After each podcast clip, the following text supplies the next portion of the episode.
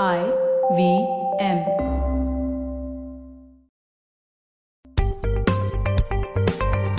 पैसा वैसा विद अनुपम गुप्ता में आपका स्वागत है।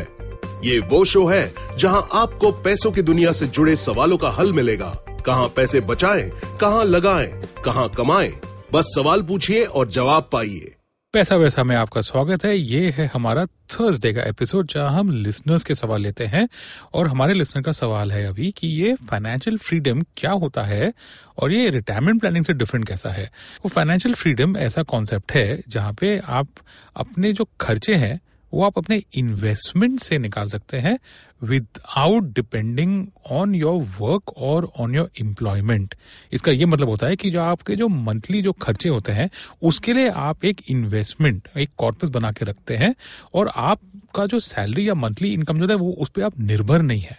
तो ये जो एबिलिटी होती है, इसको बोलते हैं फाइनेंशियल फ्रीडम और ये रिटायरमेंट प्लानिंग से अलग है क्योंकि रिटायरमेंट प्लानिंग या ऐसे जो कॉन्सेप्ट होते हैं उसमें वो जो कॉर्पस बनता है रिटायरमेंट के टाइम पे वो आप कम, एक कोई एक इन्वेस्टमेंट कंपनी को देंगे जो आपके लिए मंथली पेंशन देगा।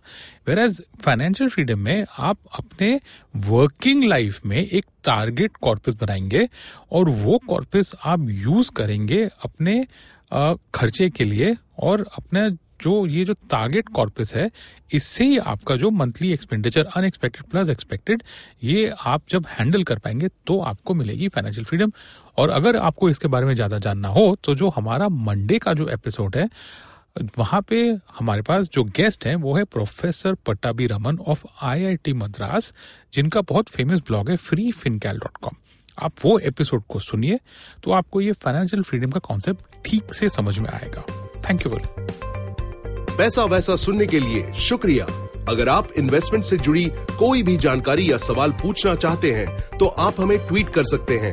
हमारा ट्विटर हैंडल है at I V M podcast या आप हमें ईमेल भी कर सकते हैं पैसा वैसा एट इंडस डॉट कॉम पर।